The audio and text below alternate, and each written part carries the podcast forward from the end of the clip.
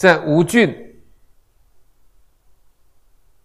在今天江苏省东南部县府内，有一位司礼的官员，忽然暴毙，又醒过来，说：“急忙请太守和同事前来。”他就在床上叩头的说了：“我到阴间向阎王哀伤的请求，他们限我在三日内。”要劝一千人不要吃牛肉，才可以继续活下去。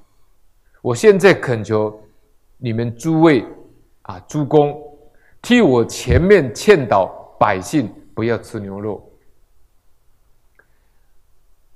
众人以为他生病昏乱，胡言乱语啊，所以假装答应他。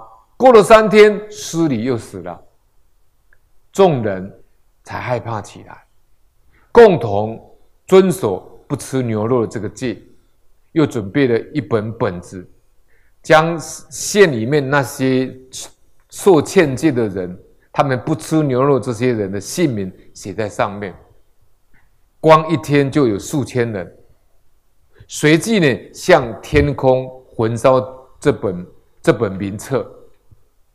忽然就有人来报称呢，司礼又活过来，又复活了。众人前往去问他了，司礼就回答说了，他的灵魂又被民官呢使者呢勾受去。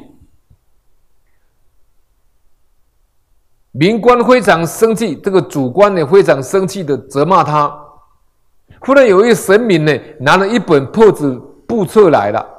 说是戒食牛肉者的姓名，主官呢就打开来看，非常高兴，就说了：“你不但可以再回阳，回到阳间，并且可以延寿七十二年。”太守跟众人呢，都受到无量的福报，啊。